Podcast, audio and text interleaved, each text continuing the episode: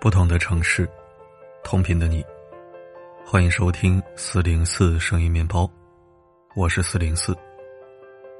河南安阳狗咬人事件有了新进展。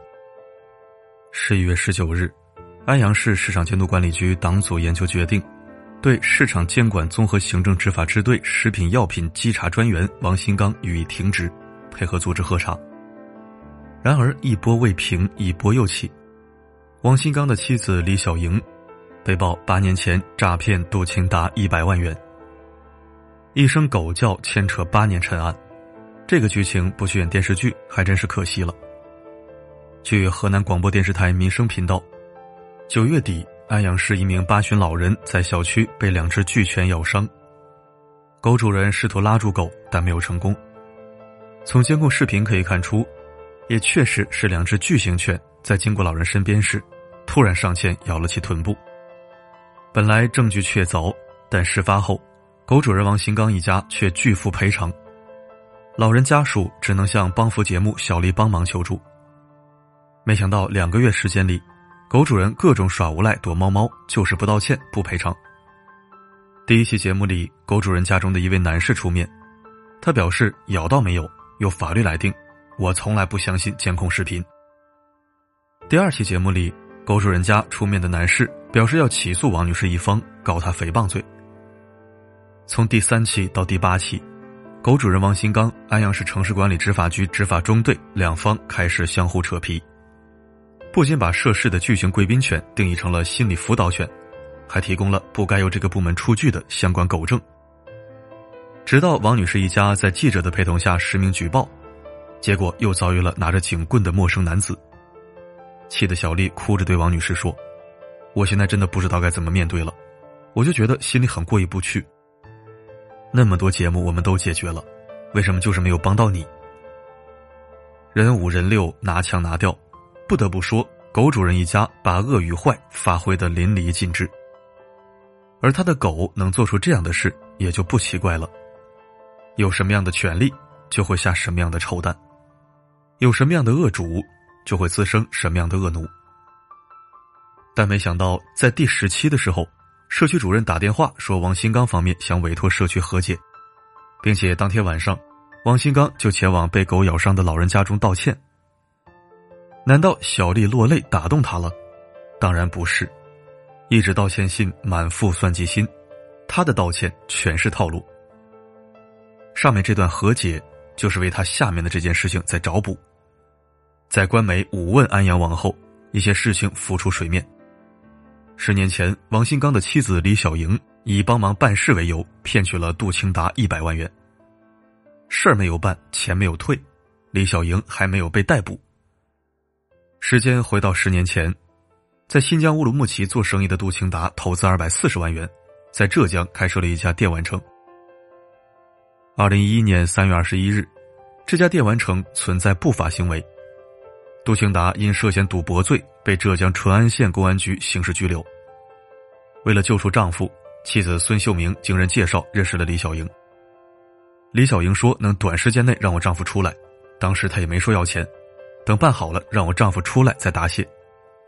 孙秀明返回不久后，中间人以李小莹去交保释金为由，告知她需要汇一百万元。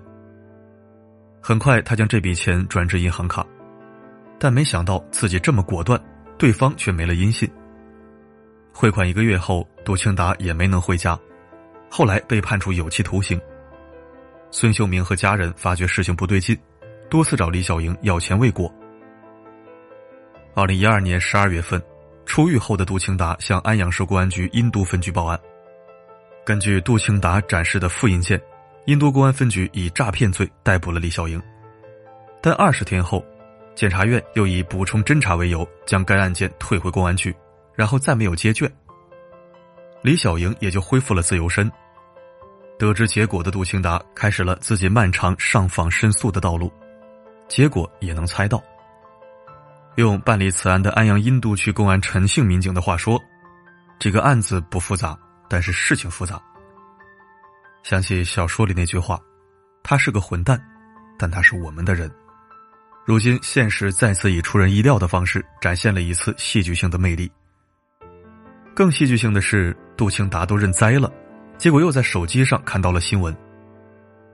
我当时看到涉事人是李小英和王新刚，先是愣了一下，然后仔细看了内容才确信，这个事件中的牵狗的李小英就是诈骗了我一百万现金的人。不得不说，有时候普通人受到伤害，连泡都不敢冒一个。如果不是这起狗咬人的事件，这起沉寂八年的百万诈骗案也不会迎来关注。只不过这件事在八年后才得以重见天日，只有可笑，可笑完之后剩下可悲。可笑的原因是事情实在是匪夷所思，多年的举报都没能推进，立案八年，没想到现在让两条狗给推进了。可悲的原因是，一件惊天大案往往是由不相关的小事儿侦破的，还多是当事人得意忘形的自曝。比如醉驾中的找余伟，在江西南昌的一次交警的夜间酒驾检查中，当着直播镜头的面，一位年轻女子拒绝配合酒精测试，嚣张拿起电话大声地喊道，叫余伟过来。虽然南昌公安发布了一则通告，说南昌市公安局系统里有六名名为余伟的民警都和女司机不认识，也没有人干预过她的事情，但女司机的更多瓜已经被扒了出来。有知情人士爆料，孙某不是一个普通人，他之前的职业是一名空姐，此后被江西银行特聘招了进来，主要从事公关工作。所以很多人都好奇，并非金融相关专业的他，凭什么得到江西银行的青睐？也有很多人要求彻查孙某，还余伟一个公道。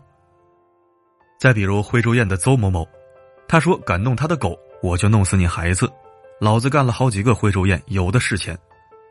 结果一件小事变成了偷税漏税大案。当然是否偷税漏税需要有关部门核实，但为此损失了口碑，真的可以说很了不起。还有前一段写过的赤峰黑社会少年，也是因为一次普通的斗殴被发现的，甚至是崔永元和冯小刚的骂战，最终才变成了娱乐圈偷税漏税大地震。对于拔出萝卜带出泥的事儿，人们都会说一句，恶贯终有期，满盈终有时，苍天饶过谁。是啊，不作不死，天要遇其亡，必先令其狂。不过有时候等着拔出来才能看到泥，也是人世间的耻辱。何况拔出来并不算作处理结果，只是一种调查手段。就像王新刚一家人，目前也只是向受害者有一个交代，还没有给全社会一个说法。毕竟这已经不是一起简单的狗咬人新闻了，而是发展到了人与人、人与权利、人与法治等层面的公共事件。用媒体的话说，这次回应又要等两个月，或者是八年吗？如果真的等八年再回应，那这就有点像鲁迅写的那只落水狗了。老实人将他的落水认作受洗，以为必以忏悔，不再出尔咬人，实在是大错而特错的事。落水狗是永远没有忏悔心的，今天装怂是典型的耙耳狗，明天风头过去又会变成饿狼。对于这样的人和狗，如果不能当机立断，再次任其和解了事，只会带来更大的危害。就像当地政府说的，一定要把安阳狗咬人案办成铁案，才经得起考验，才能令人信服。而且我们也不能指望每一次狗咬人后都能遇到这么执着的节目组。小丽也不是每一次哭都有奇效，甚至已经有人担心小丽帮忙的节目可能会因此消失。所以世上的不平之事太多，是时候找找答案，发发声了。就像很多人说的，狗咬人本没有什么新闻，背后的人习惯性吃人才是问题所在。顺着这些小事儿一层一层往上触摸，看看到底是谁在豢养狗。如果这个时候还一味姑息，只能会增加惩罚作恶的成本。下一次痛打落水狗的时候，也就要多花费气力了。何况这种姑息本身就是作恶。总之，一个社会只有讲文明与法治，才能称得上好的社会。一个普通人不再被凌驾于权力和尊严之上，才是幸福的人。可能我们是难以改变问题的普通人，但我们相信，法律绝对不会放过任何奸佞之辈。我们也相信万物皆有裂痕，那是光照进来的地方。在光明面前，那些遮遮掩掩、暗暗作祟的力量，必将作茧自缚。愿正义能战胜邪恶，也愿每一个为正义奔走的人都能得到保护，让阳光普照在更多人身上。这些年都没搞懂我像个傻瓜，雨一滴一滴滴滴答答滴答答落下，我快要抵挡不住他的问答，他每个问题都像神发，脑中的世界就快要变崩塌。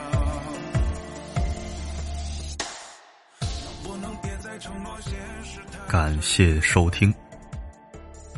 狗仗人势，人仰马翻，真是不作死就不会死。人狂必有祸，古人诚不欺我。果然作死是恶人的最大修养，不是他们不小心，而是习惯了，已经意识不到自己的不堪一击和外强中干。拔出萝卜带出泥，可总等着拔出来才能看到泥，却是人间之耻辱。希望有关部门能主持公道，一查到底，给人民群众交上一份满意答卷。好了，今天的分享就到这里。本期二条内容四零四为你推荐了一款自用应急产品，希望能对你有帮助。我是四零四，不管发生什么，我一直都在。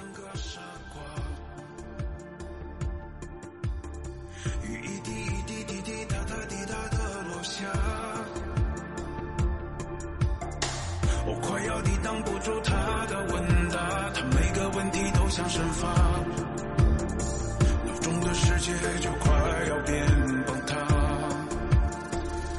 能不能别再承诺现实太脆弱？镜子里的我已经变得不像我，我可以慢慢等待伤口结痂，把自己变成一个笑话。在嘲弄声中，我停下了挣扎。我等不到的他，他在装傻。